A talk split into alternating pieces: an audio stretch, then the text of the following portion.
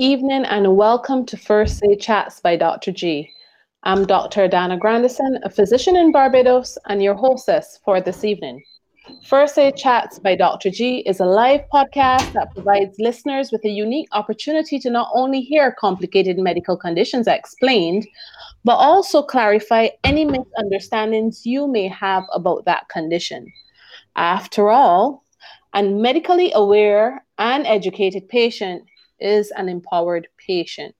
And this evening, our episode is entitled Doc, I think I have poor circulation. And our guest is none other than Dr. Maurice Warren. Dr. Maurice Warren joined us last week for our peripheral arterial disease segment, and he's joining us again this evening. Dr. Warren is a consultant in general surgery at the Queen Elizabeth Hospital. He's also a director at the Diabetes Services Solutions Inc., as well as Premier Surgical Center, with over 20 years of experience with vascular issues to the lower limb. Dr. Warren, good evening, and thank you once again for joining us.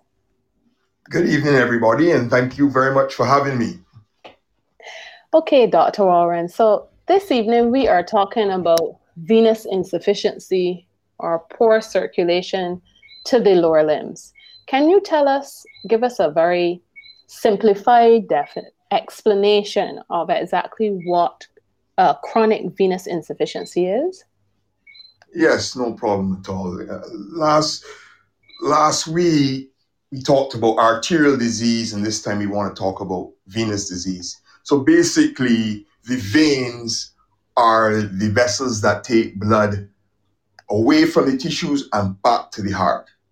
So basically, what happens in venous insufficiency is when the veins cannot do their job efficiently or sufficiently. So therefore, blood is pooling in the feet and not getting back up to the heart to, re- to be recirculated by the heart quick enough.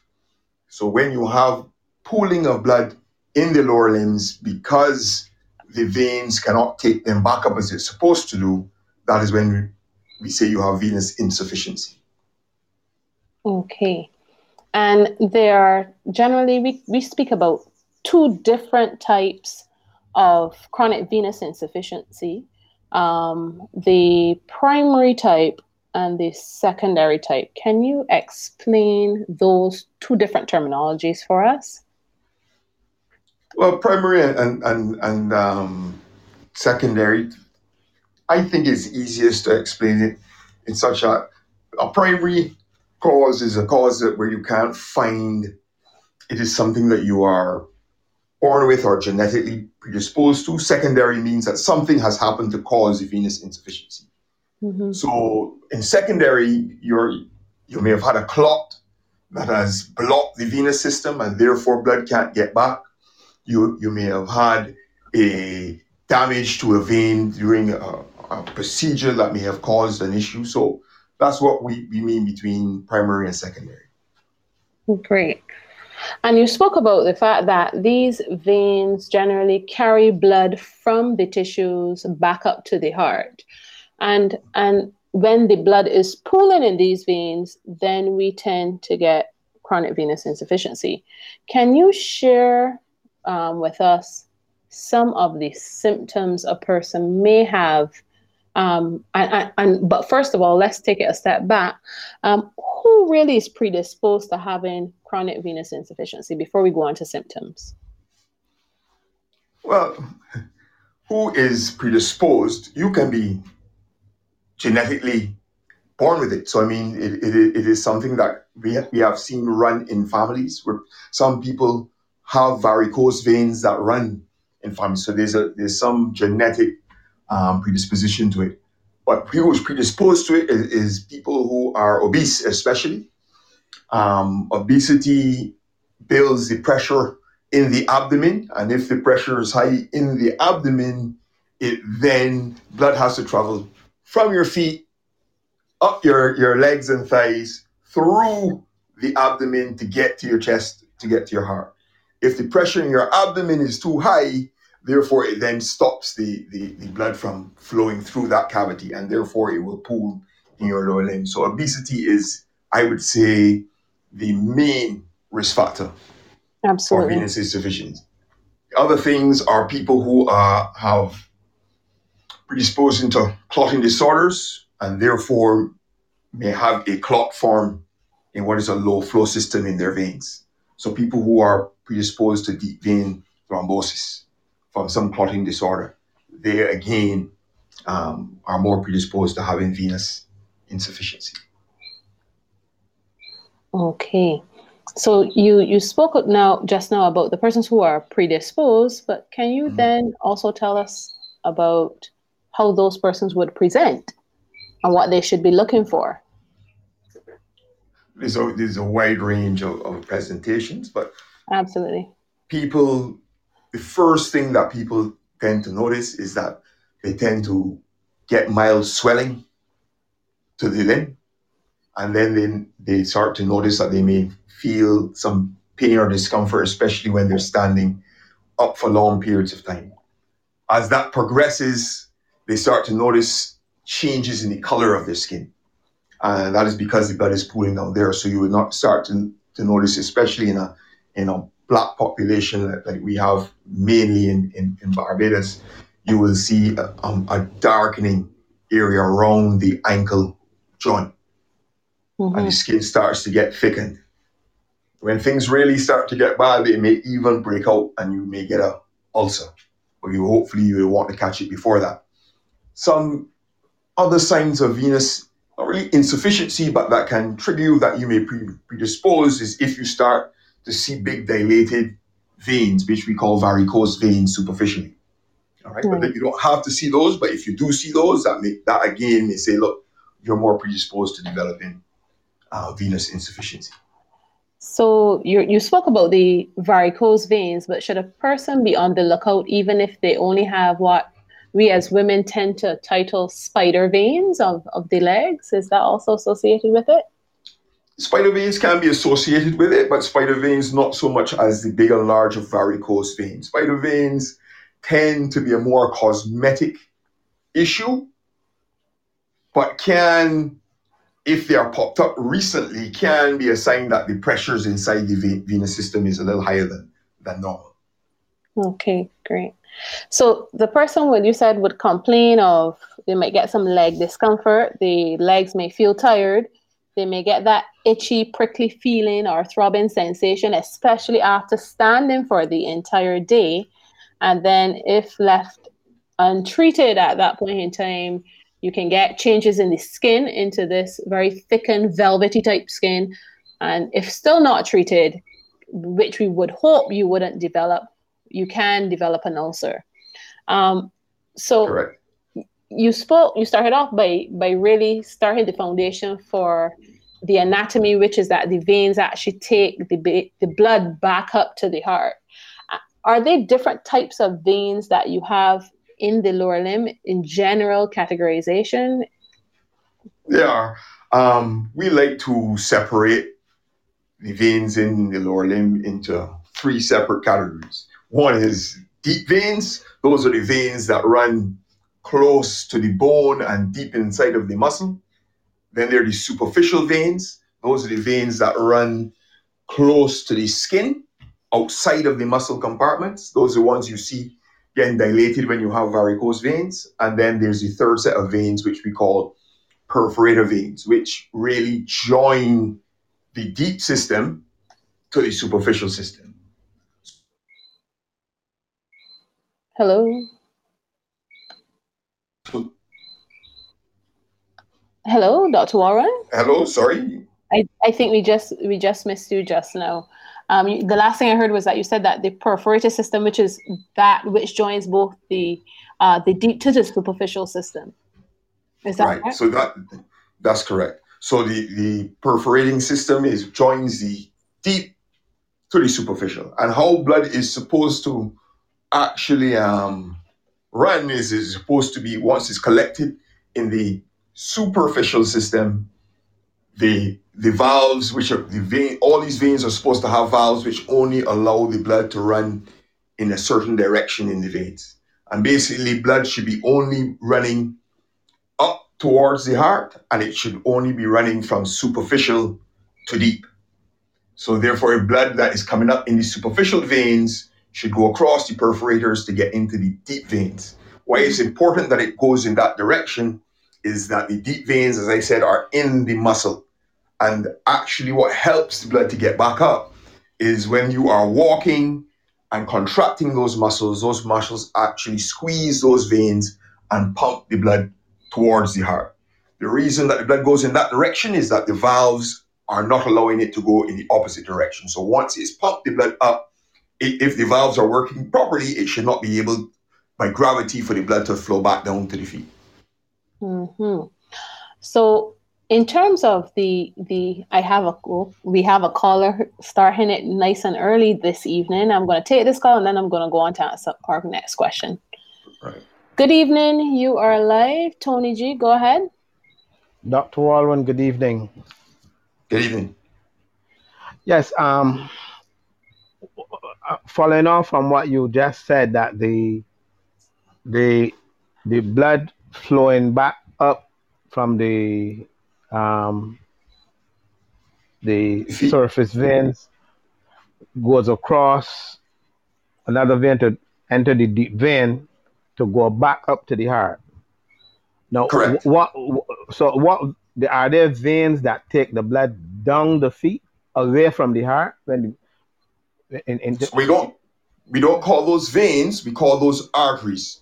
So arteries, the heart, yeah. So the heart has two sets of, of, of, vessels, one coming to it, which are veins, and then it's pumping uh, uh, uh, through arteries. Arteries, arteries going right. out away from it. Right. So arteries go away from the heart and take the blood down to, to whatever organ. In this case, we're talking about the, about the lower limbs. So blood uh-huh. is pumped by arteries down. Once the, the tissues in the, the, the feet use the blood, it is then right. brought back up by veins. And that's how it works. And, and, and, and that, that obtains then with the entire body, body system that, that the heart uses arteries across the body to take blood away and uses veins to bring it back? That is, that is across the body. So across for whatever organ you have, the heart is pumping to those organs by arteries and artery. After, after the blood is being eh, being used by by that that organ, it is then sent back in veins. Okay. Right. So right. Right. Your oxygen content because you are sending oxygen to the tissue, and when it's used, if you test the oxygen that's going back in veins, it's much less because the body has used okay, the oxygen that, that was being delivered by the arteries. So the veins are taking the blood back to the heart, which is very important because if the the blood does not get back to the heart, the heart will then not have anything to pump in the artery. So it's a continuous circulation that's going on all the time. Right, right. I have that. All right. Thank you. All right, Dr. Warren. So going jumping right back in. Thank you very much, Tony G, for your first question. Um, you spoke about the superficial perforators and deep veins, but can you tell me exactly what happens in the vein or what they believe happens in the vein that actually causes this venous insufficiency? Um, many things can happen in the vein. Can you hear me? Yes, please. Okay.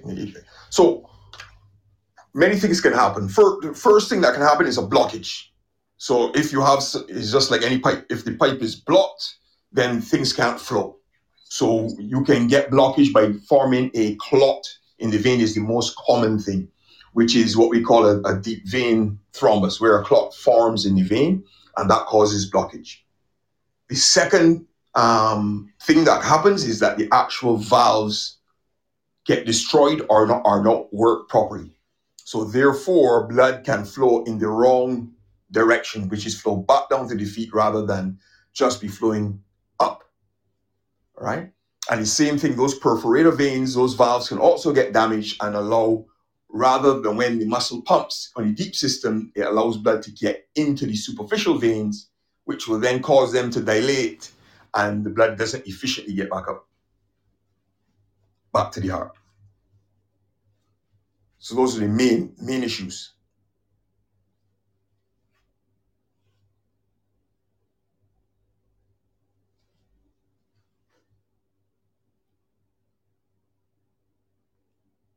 Hello.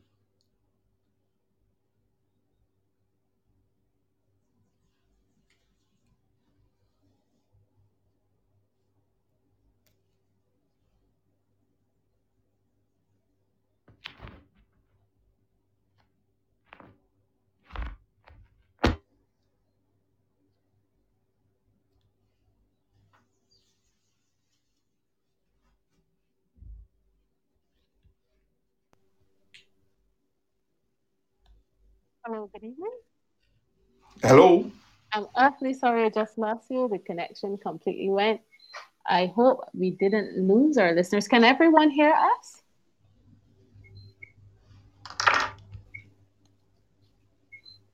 Okay, great. Did the connection go by any chance? It went for me for a little bit for sure. Okay. All right, great. So you were telling us about the the connection uh, not the connection, the actual fact that the veins can become blocked and the valves in the veins yes, go ahead. not function properly. So if the valve's not functioning properly, blood flows in the wrong direction. So that that that is a major issue, and that can either happen because the veins get too dilated, or because the valves just become defective over time. Okay. All right. So essentially, if the, the valves become blocked, you get a clot, or if it is that there's some malfunctioning within the actual vein itself, any damage within the vein, then those become dilated because it's damaged, and you do not have the ability to really maintain tone within the vein and keep the uh, the actual valves working as nicely as they should. Correct. Correct.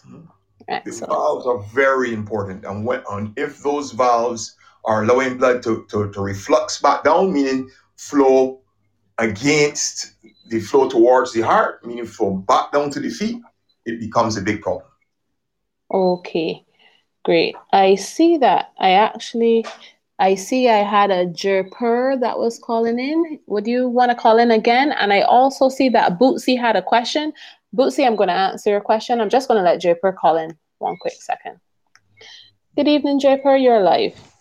Uh, good evening. Um, sorry, my actual name is not Jaipur. Just I randomly selected this name, but anyways, it's fine. Uh, hello to you, doctor and to to your to the host. Uh, well, I have a simple question. It's about um, heart disease. Uh, just wanted to ask which age group or which sex sexes or mostly at the risk of uh, heart disease. And what are the preventable measures uh, and how they can prevent this uh, disease? And i know some precautions are like uh, regular exercise eating he- uh, healthy foods and stopping uh, smoking like and maintaining a healthy weight like this and what are the other things to be considered? Like thank you. I'll be listening to the answer to your answer. Okay great. I can i can just say um that's a little off topic but heart heart disease has many different um, facets to it, but the most common heart disease that, that people see is what we call ischemic heart disease, where there is a lack of flow to the the arteries to the heart to keep it um, supplied, and that, and that from 40 years onwards is when that you are at most at risk. For, if you live a bad uh, lifestyle and you have things like high, high blood pressure or diabetes that can even come on much earlier. Great. I see a question here from Bootsy. She says, Good evening. Please tell me, black spots coming on my leg. What is the cause of that? And how can I correct that and correct the swelling of my foot? Yeah, black, black spots coming on the, on the leg could be many different causes. I mean, you can get that from insect bites, you can get it from a rash, but it is definitely something that could be happening because of venous insufficiency, where blood is leaking out of the veins because the pressure is so high and it causes the skin or spots to start coming up, especially if it's a, if it's associated with swelling. So uh, that may be a venous insufficiency problem. The first thing that you should do to try and get swelling down is simply help the blood that is in your feet to get back to your heart. And the best way to do that is to let gravity help you. So to elevate the limb, elevate the limb above the level of your chest. So if you're lying down in a bed, you want to put at least two pillows below that leg and leave the leg elevated. You will find that if it is related to, to a vein problem or pressure problem, that you will see that by an hour or two that that swelling will go away by itself because you are helping the blood to get back to the heart by doing so. And that then and that's to see a doctor make sure that they can investigate to make sure to see if that is really the issue, and if so, then I'll come up with a, a plan of treatment.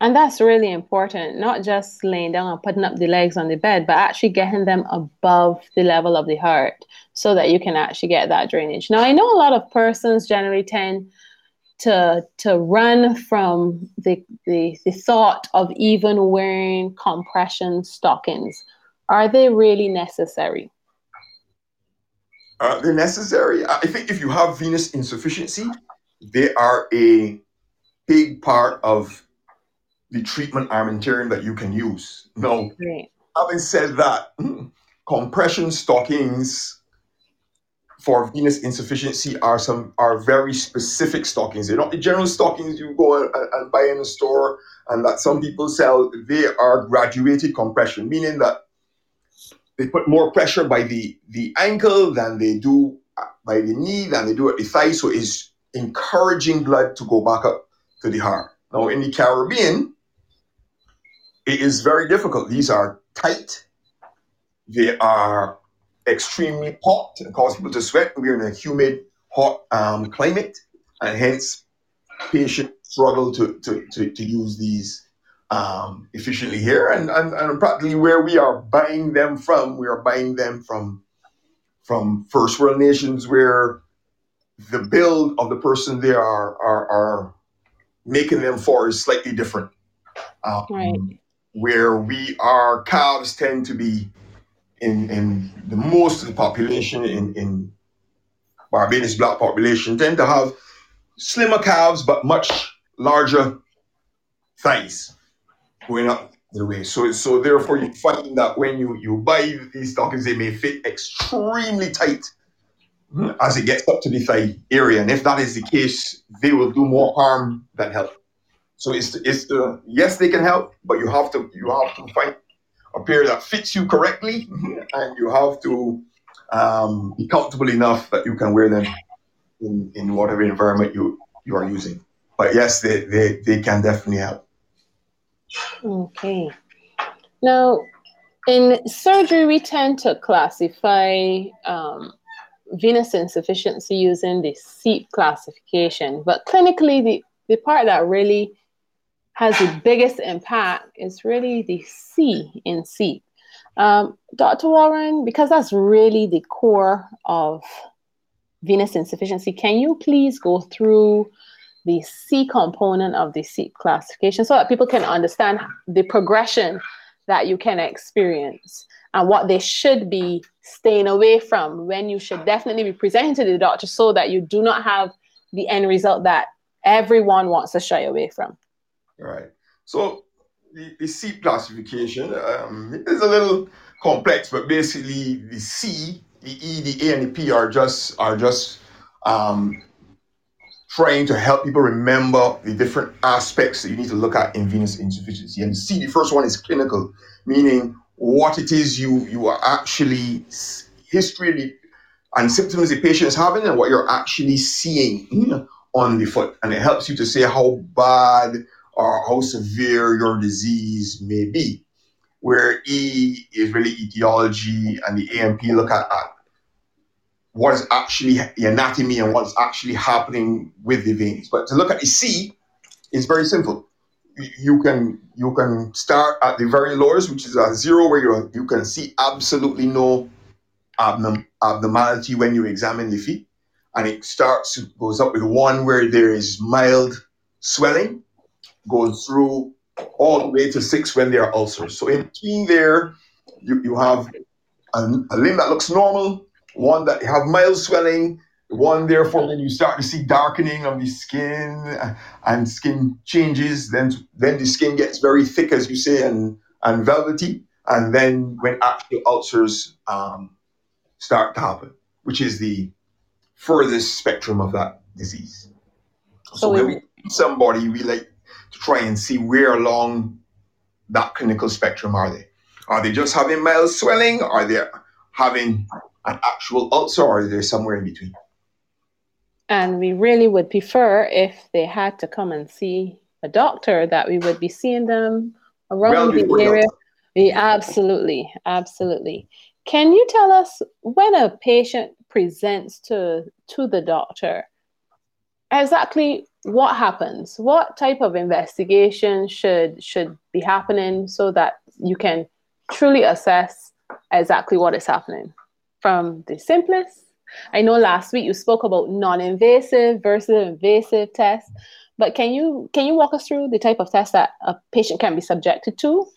Right, but so before we, I I'll get the test, but before we get the test, when you come to me and I, I suspect you have venous insufficiency, examination is extremely important. So we we will examine the feet and we will feel for pulses, which is arteries. Mm-hmm. Once we're happy that the arteries are okay, we will then look and examine and see where the swelling extends to, and we look very carefully along the legs to see whether we can see any dilated superficial veins. Is the skin normal? Is the skin having spots, getting dark, etc.? So once that examination is done, if we suspect that this is a venous um, problem, a lot of the time you have to decide what it, exactly it is that you where along that spectrum they are before I, I would do an investigation. So if somebody is very early on, like they are just having swelling, there are no skin changes as yet, etc.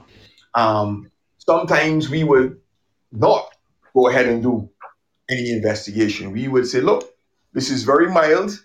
I wouldn't suggest us doing any intervention or surgery, etc. For, for you at this point in time, let us try these methods to try and, and see whether this goes away for you, which is elevating the limbs, not standing for long periods of time. If you're standing, trying the compression stockings to try and get the blood back up.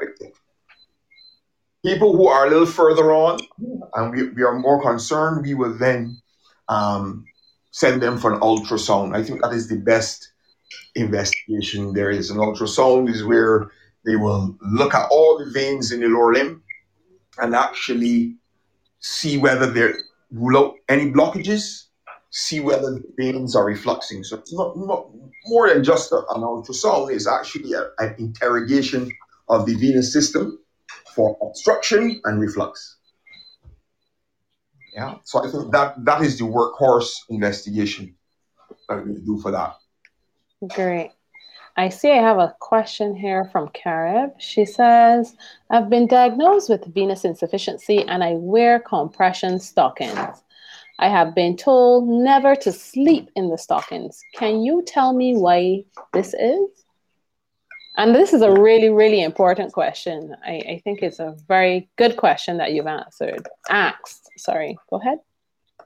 Yeah, the, the stockings, as I said, they can be very tight, right? And you don't you they are only really designed to be used when you are in an upright position standing and moving around when you are when you are down you want your legs not to your skin and so not to be compressed by these stockings all the time you need to give it a break if you have if you have the compression stockings on for for too long they can actually um, cause harm so when you're lying down unnecessary so don't sleep the, the once you're elevating your your legs or you're you're laying down flat, the blood will get back to your heart. Yeah. If you leave something that is compressing for too long, it can cause damage to whatever is compressing, which is the skin of the lower limb. No, sure. don't don't leave them on at night.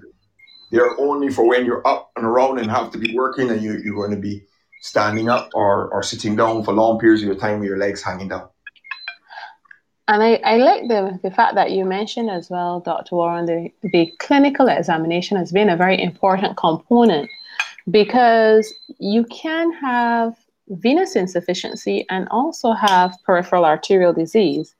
Yeah. And um, what impact having both in terms of the wearing of compression stockings and would you advise such if a person so so do you recommend just going out and purchasing stockings because your feet are swollen?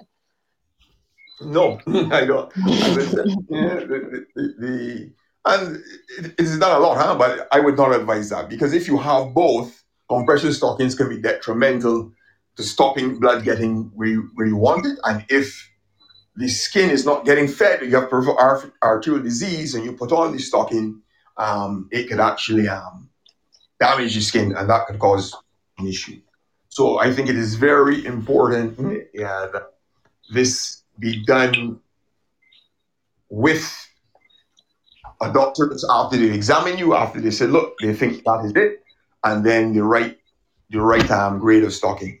However, as I said, I don't try I don't tend to give them advice very tight stockings in our in our setting because not in a cold climate, in a very humid, hot climate. So patients will, if you give them a too tight one in the beginning, they will not use it. They will use it for the first week and then they will get rid of it. so I like to start you with a, a stocking that isn't so tight at the beginning. I mean, where you need to get, once you get used to it, then graduate you up slowly. So nice. stocking uh, like that. Good. I see another question here from Zilly. People suffering from this condition, is it wise for them to have pedicures as they can include a massage to the feet up to the calf? Having a pe- having a, a pedicure for venous with venous insufficiency should should not should not be a problem. I, I, I have not gone through too many pedicures myself, but uh, a massage of, of the skin once they are once the, it is not damaging the skin can definitely help to, to, to get blood flow back up. We, there's another condition called lymphedema, which is similar to venous insufficiency that we know a particular type of massage can definitely help. So yeah, you, you can get a pedicure with venous insufficiency without without an issue. Yeah. Good. Um, Billy has a question as well. Does driving for a profession lead to poor circulation sometimes in your legs? Yes, we have seen that. We have seen people who are sitting down and driving in trucks, taxi drivers, etc. Because you're sitting in a seat and your feet are hanging down, and not only that, the seat tends to push into the back of, of, of the thigh. It can therefore um, hamper the return back to the to the heart.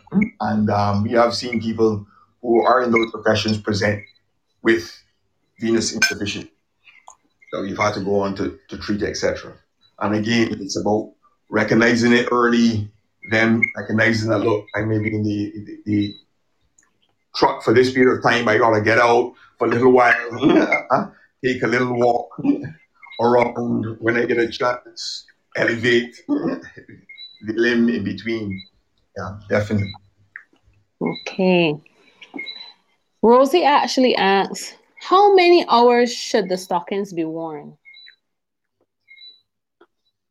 I would say I would not try to. Some people tell you try and wear them as long as you are standing or, or moving around. Again, I think once you go off over fours, it becomes difficult. So normally, you know, I would say um, a four-hour period is what you should be looking at, and hopefully not. Some people have to go to work and, and, and then wear them for longer. Again, if you're doing that, you should be then not wearing the very, very tight ones. Something that is lighter that you can tolerate. Okay. So you've had a patient who comes into you, they have an active ulcer on the foot. Um, first of all, can you tell us where would we expect to find this ulcer on, on the lower limb? You will find the ulcer just above the ankle, normally on what we call the medial side or the or the inner side. So if you were standing up and put your two feet together where, where your ankles are touching each other, just above there is where we, we expect to find those ulcers.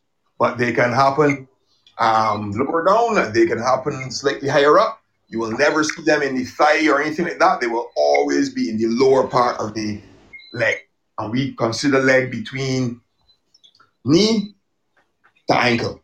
And it's always in that lower part of it. It can sometimes extend down onto the foot if things get bad. Mm-hmm. And what do they look like?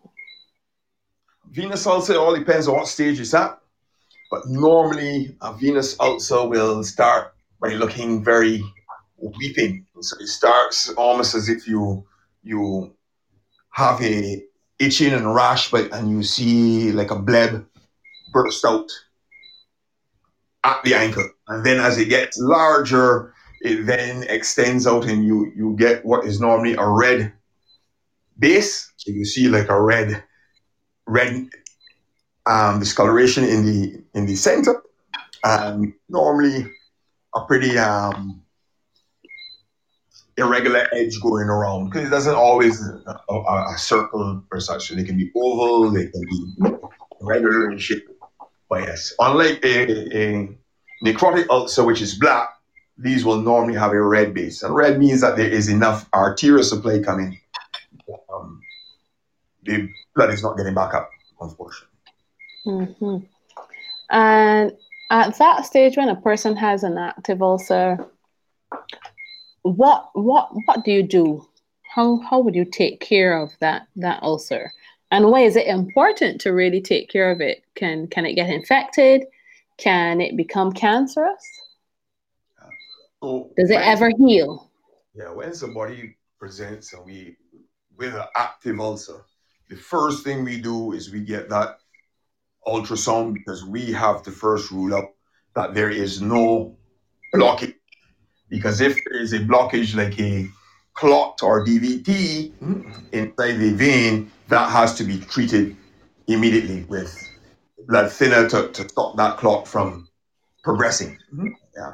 Once we have done that, we then concentrate on trying to deal with whatever issue has caused we think has led most to the. So if that is a veins that the valves are bad for, we will we will um, look at it and say, are these veins that can be removed and only leave the good ones there, which can continue to take the blood. So as I said, there are, there are three types of veins. If the superficial ones are the only one that is causing the issue, you can actually remove the superficial one, and a lot of the time that will solve the problem. Most people, however, don't like to hear about surgery, so they want to try uh, a conservative um, method before looking into surgery, and therefore we will then say elevate them as often as you can with active ulcer, you can't be wearing the stockings at that point in time. So we, we do a um, compression type dressings. Yeah, we try and get the ulcer to the point where where if you're elevating and you're using that compression bandage dressings, a point where it is healed, and if it's healed, we then get you the compression stockings and see whether or not um, it will recur or not. Unfortunately, soon as we take those patients off the elevation of their rest, the majority of them will find recurrence if they don't stick to their, their regime of elevation and using and using the stocking. So that's why surgery, if it can be done, tends to be a more um, durable solution. Mm-hmm. Absolutely. And and the very last part, can venous ulcers become cancerous? First thing, most venous ulcers' biggest risk is them getting infection. So you, mm-hmm. you are breaking the skin. The skin is your barrier to bacteria. Therefore, bacteria can get in. It's down by your feet, so that's where you're walking, close to dust, etc. So we see patients who come in with infected venous ulcers and bad cellulitis.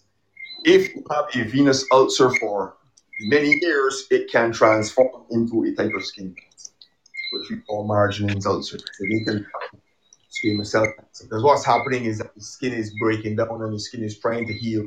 So there's so turn, cell turnover going on for so many years that you can get a mutation and go on to form cancer. Try our best because we understand that venous insufficiency is a chronic condition. So these patients is not something that we we most of the time can cure with one. It is something that patients have to learn how to manage. It is something that's going to be with them. And they have to learn how to manage it for life. So therefore, um, yeah, we want to get the ulcer to heal, but they have to continue to do do all the right things to make sure it doesn't um, come back.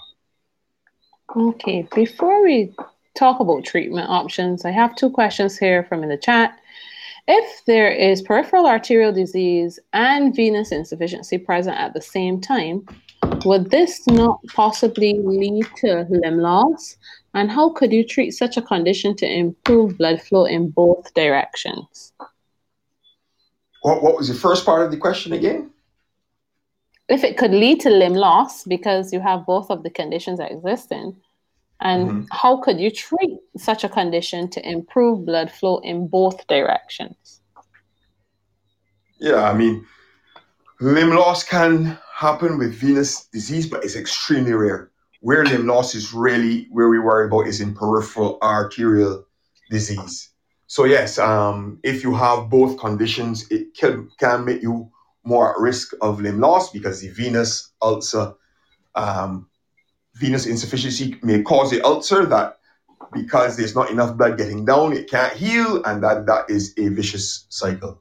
So to get blood back to the, the limb, there are many things that can be done. We talked about it last week. You can put a stent inside of the vessel. You can go down and find the point where it is narrowed, actually blow that point, point up and put in a artificial stent to keep the artery open so blood can flow there's if you if there's a blockage that you can't open up, you can actually do surgery to bypass that area. So you're taking blood from above the, the blockage and you're rerouting it to an open vessel below the blockage, which we call a bypass. That's from the arterial side. From the venous side, again, if there is, because we you have three sets of veins, but the deep veins are the most important so if it is only the superficial veins that are causing the issue, you can do surgery to remove those superficial veins, which are not necessary. And those veins will therefore not, once they're gone, will not allow the blood to pool down in the feet. So yes, there are surgical solutions that we can do for both from both sides. Excellent. Another question here coming in from Tonia. Is long distance running 10K, for example, advisable for one who has poor circulation? Would it irritate or help to improve, if any? right? So if you're talking about poor circulation from a venous insufficiency point of view, anybody who can run a marathon, it's good to go. we encourage exercise. So we encourage exercise. However, yes, if you are you are if your superficial veins are the issue, that constant running could can make those veins typically um, get worse because what's happening is that your deep veins are are happy that you're running because your muscles are pumping the blood in the right direction. But if they're pumping and pumping it to the superficial veins, which is the wrong way, then what you will you will find is that that athlete will will start seeing that the varicose veins are getting getting larger. And normally that is more of a cosmetic issue than the venous insufficiency causing an ulcer. So we find that that that people who do have a defect in their superficial veins who are athletes rarely get the the um, swelling and, and skin changes, but what they you you will see is that when you look at their legs, they, their varicose veins, their superficial veins may start to get tortuous and dilated. Again, which is something that can be dealt with by surgery. Great, and and that would be more in keeping with, for instance, the same what we started off talking about the primary chronic venous insufficiency, where it's right. usually as a result of something inherent within the actual vein that causes the problem, but they generally do not progress to go on to have any ulcers or any swelling. They can, they can, but generally don't. Most times it is, it is superficial veins, and especially if they're active and their deep veins are, are not affected, a lot of them will not go on to severe getting ulcers, but some of them can. So it all depends. So apart Everybody's from different. apart from hardcore surgery and removing that vein, stripping that vein, what are the other options that a patient has?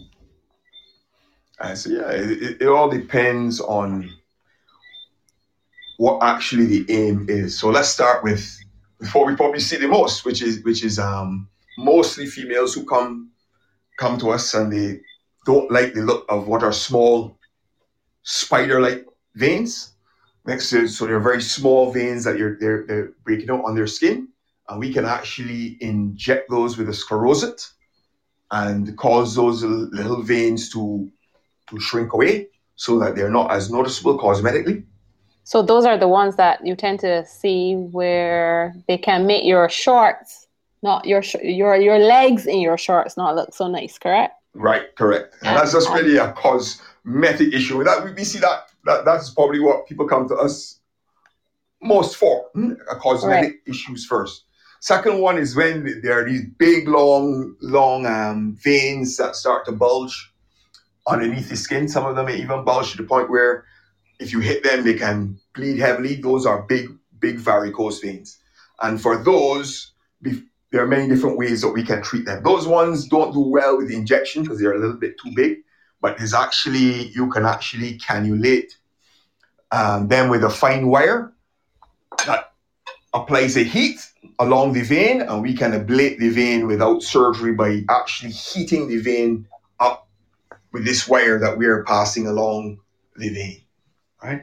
And that that that radio frequency ablation, as we call it, can ablate those those veins and um, cause them to actually um, sclerose and clot off. And normally that will treat the problem. If if that can't be done or the veins are too big, then we will go ahead um, to do surgery to to um, remove them. Another thing that can be done sometimes is just to actually tie off the what we call the perforator vessels, the vessels that are allowing blood to get from the deep to the superficial without actually stripping the vein. So okay. there, there are many different modalities. So I know a lot of persons are probably a little concerned when they heard that you put the wire inside the vein and you heat the vein, but all you're essentially trying to do is to just close that vein down, correct? So correct. that you don't have absolutely. So you don't have blood running in it. Yeah. Great. Bootsy, I see that you're calling in, and I'm going to take your call, and then I'm going to be I'm going to follow on with another call from Tony G. Bootsy, you are on the line. Go ahead. Hello, good evening. I think Bootsy just put down. Bootsy, I'm going to ask you to call back. Um, in the interim, I'll take another call from Tony G. Yes, Doc. Um, question how, how, how bad can venous insufficiency get? Um, because, because it, it, it, if, if the blood is not flowing up to the to the heart and it lingers and you can and and you, the the treat the major treatment is compression stockings and elevation of the feet it, it, it, on the surface it doesn't seem like a real life threatening situation. How really bad can it get? Right. And most times it is not a, a life threatening situation. It is only when we it is neglected for or mismanaged for a long period of time that it can get so. Because it, once you once you get to the point of having ulcers and the, you can't get the ulcers treated those ulcers can lead to um, severe infections of the feet, which very rarely, but sometimes can cause you to lose a limb, mm-hmm. right? right? Or an infection gets so severe it can it, it can risk your, your life. And if you have a chronic one, as I said, it can cause a cancer to come up. Very rarely, if there's a severe blockage which which um, cannot get um, relieved, we have seen people get gangrene, which is called venous gangrene, where the pressure builds up so much in the in the limb that it backs up to stop the arteries, therefore from from from being able to push blood in there, and, and you can actually lose a limb. That's how bad it can get, but that is that is very rare in venous insufficiency. But once you have an ulcers, can cause an issue. So we want to really prevent it from getting to that stage of ulceration. So it's important can, that we catch it early. Can, can that condition at any point affect the heart? Can it affect the heart? Yes. It can like, in, indirectly. Any, anytime you get an uh-huh. infection, uh, you are putting stress. No, no I mean, I, I mean, like if you, if, if, if, if, you are not, the blood is not flowing back up to the heart and it stagnates right. or or blocks. Can can and, and you get a blockage in the vein, can depending on where in the you have three types of veins. Right. So I understand what you're saying. Let, us say let's say let's say it gets into the the, the, the, the, the deep vein, which is the the, the, the, the closer vein that takes the blood. How can that not impact on the heart? Can it impact on the heart? Rarely, because yeah. remember you have another limb on the other side. You have organs all thing in vein. So so your heart will still get back blood from all those other stuff what it does is affect that particular limb. So what, what is dangerous about clots in the deep veins is not only venous insufficiency, what we worry about the most is that clot dislodging and then going to get going back up to the heart and the heart going to pumping it to the lungs, which we call a pulmonary embolus. And yes, that can affect the heart. That is a, is a deadly condition. So related to it, clots forming in the vein, if they pop off and go through to the heart and then to the lungs, it can cause right sided heart failure and can cause death. So, clots in the deep veins are related to what we call a pulmonary embolus. So, you know, something that we, we must really um, treat. But venous insufficiency itself, the blood not getting back up by itself, not so much. But yeah, a clot in the deep vein breaking off, yeah, can definitely cause serious problems. Okay, great. great. We have a question. Bootsy, she's back on the live with us. Go ahead, Bootsy. Good evening, doctors. Mm-hmm. Are you hearing me now? Yes, please. Yeah. yeah, first thing I must let you know that I do admire Dr. G and Dr. Waldron. My, que- my question is I had a laparotomy in 2001. Actually, I had four laparotomies. And I my first one I had some stockings um, that I still have now. would they be still um, good to use now, or should I get someone to um, prescribe a, a different set for me? A very good question. The stockings that you would have likely had back when you had your laparotomy, which is which is an operation on, on your on your abdomen or your belly, is was to prevent clots from forming, which is different from the compression stockings we use for venous insufficiency. So what those stockings did was to try and again similar keep the the the the veins compressed so that when you were when they put you to sleep and your muscles couldn't pump anymore, that clots would not form in your deep veins. Right? Those are only to be used when under when you're in a hospital under um, general anesthetic. I would really really advise that for walking around day to day. No, there, there's a different type of stocking, which is a stocking that is um, graded, meaning that it's not one it's not one um, pressure along the entire length as the stockings you would have had. So they are graded that the pressure is higher by the ankle and lower by the thigh. And that is, that is the stocking that you would want. So, so yes, I would say you need to go to the doctor, let them prescribe the, the right stocking for you if you if you're worried about venous insufficiency. Great. Margot, we saw that you were trying to call in. Can you go ahead and do exactly what you did before? um, so that we can take your call. Go ahead.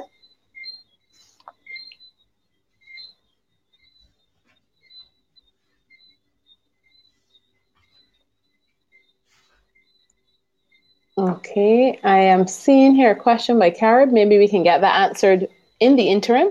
Uh, does medication Daflon actually help repair the incompetent valves in the veins? I have been on this medication for a few years, but I haven't seen improvement in my condition. That, that's a very that's a very good question. Um, Daflon is the medication that is being most used and most being prescribed by doctors for for venous insufficiency. And they will be they will not let me to say it, but I will say that Daflon um, only really works in very when people have very mild mild disease. It gets to a point where the Daflon will not really help. And we find that most patients are on it and they will recognize that, that it's not really helping them per se. And I would suggest at that point that, yeah, you come, come off of it. It won't harm you to come off of it. See whether the, the, there's any worsening. If there's no worsening, then get investigated. Um, get that ultrasound of those veins to see exactly what is wrong so that then a better plan can be made to go forward. Okay, but yes, great. Daflon, uh, I, I, take a lot of patients off of it because it, it, it will it does not work for many and only from very mild mild disease. Okay, Margot, I saw you dialing in. Go ahead and call now so that we can answer your call.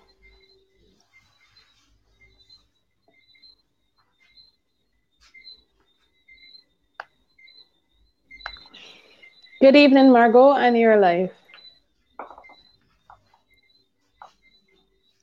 Hello, good evening, Margot. Hello? Yes, please. You are um, live. Go ahead. Oh, you can hear me now? Yes, please. Okay, thank you for taking my call. I said I logged in late, so I'm not sure if this question was answered before. Um, what I wanted to find out um, what effect does diabetes have on all these veins that are on your legs? if they, you know, because usually most persons who have diabetes would have poor circulation.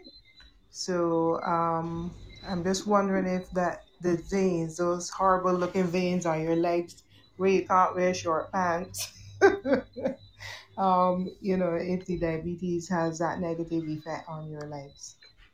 With that, Great so question diabetes de- definitely affects poor circulation, but it affects it more on the arterial side. It is much more, a, definitely a, a monster contributor to peripheral arterial disease. In, in venous insufficiency, diabetes actually does affect indirectly because if you have diabetes, then ulcers forming make them much more difficult to heal Secondly, if you have long-standing diabetes that isn't well controlled, you get something called um, neuropathy, where the nerves going down to the feet don't work as well. And why that's important is actually some of the nerves help to regulate the veins actually contracting. So we do find that some diabetics who get neuropathy and so forth, because the, the, the venous, the vein has no more tone, that they can dilate and then therefore can um, predispose to venous insufficiency. So Great. yes, diabetes can affect on both sides. Good. Uh, Dr. Warren, can you just very quickly tell us some of the things that can appear to mimic venous insufficiency in terms of that swelling or that dark discoloration that persons can have on their legs? I heard you mention one earlier, like right. cellulitis, because so, everything yeah. that looks like venous insufficiency is not always venous insufficiency. Right. So the thing that mimics it the most is heart failure. when mm-hmm. patients' hearts are not pumping, the same thing happens. It's not because of venous insufficiency, but if the heart can't pump the blood getting back, you start to see um, leg swelling. So people who have a chronic heart problem, I may not know a lot of times they come, they think they have venous insufficiency, but it's not really that, it's that the, their heart isn't working well. So that's the first thing I would want anybody to rule out. The second thing is lymphedema, where lymph is a third vessel in the body. It is actually the vessel that takes things out that seep out of either arteries or veins. And uh, you can get a dysfunction of that lymph vessels, and they can cause definitely the same swelling to the feet, the same thickening of the skin. So the lymphedema is definitely that. Infections to the, the limb, what we call cellulitis, the skin can definitely mimic that. And we also see some other autoimmune conditions, um, sicklers, uh, as well as people with SLE and so forth, can get what we call vasculitis, which can cause darkening of the skin and spots sometimes. So, yeah, those are the common things we see that mimic it. Great. Dr. Warren, we have come to the end of our show. Thank you so very much. You had a great first uh, episode with the PAD, and now you you culminated with venous insufficiency. And I just wanted to thank you for actually coming on this evening and and explaining to our listeners um, the importance of these two conditions and how to mitigate um, any of them uh, being complicated. Um, I also want to thank our listeners this evening, those who participated either in the message blog or physically calling in, and even those who just sat down and passively listened. I, am, I hope that this here was completely enlightening, and I encourage you to follow us on both Podbean and Anchor. But before you go, next week we actually have a triple whammy. We're going to have Dr. Dawn Ali we're going to have Dr. Shallery as well as Dr. Blades. And the topic is how does weather and climate affect respiratory disease? I know a lot of you guys are seeing um, that we are experiencing a severe Sahara cloud here in Barbados, and, and a lot of persons are having respiratory complaints. So come out next week and listen to that. Um, but again, until next week, Join us on First Aid Chats by Dr. G, closing the gap. Good evening. Good evening.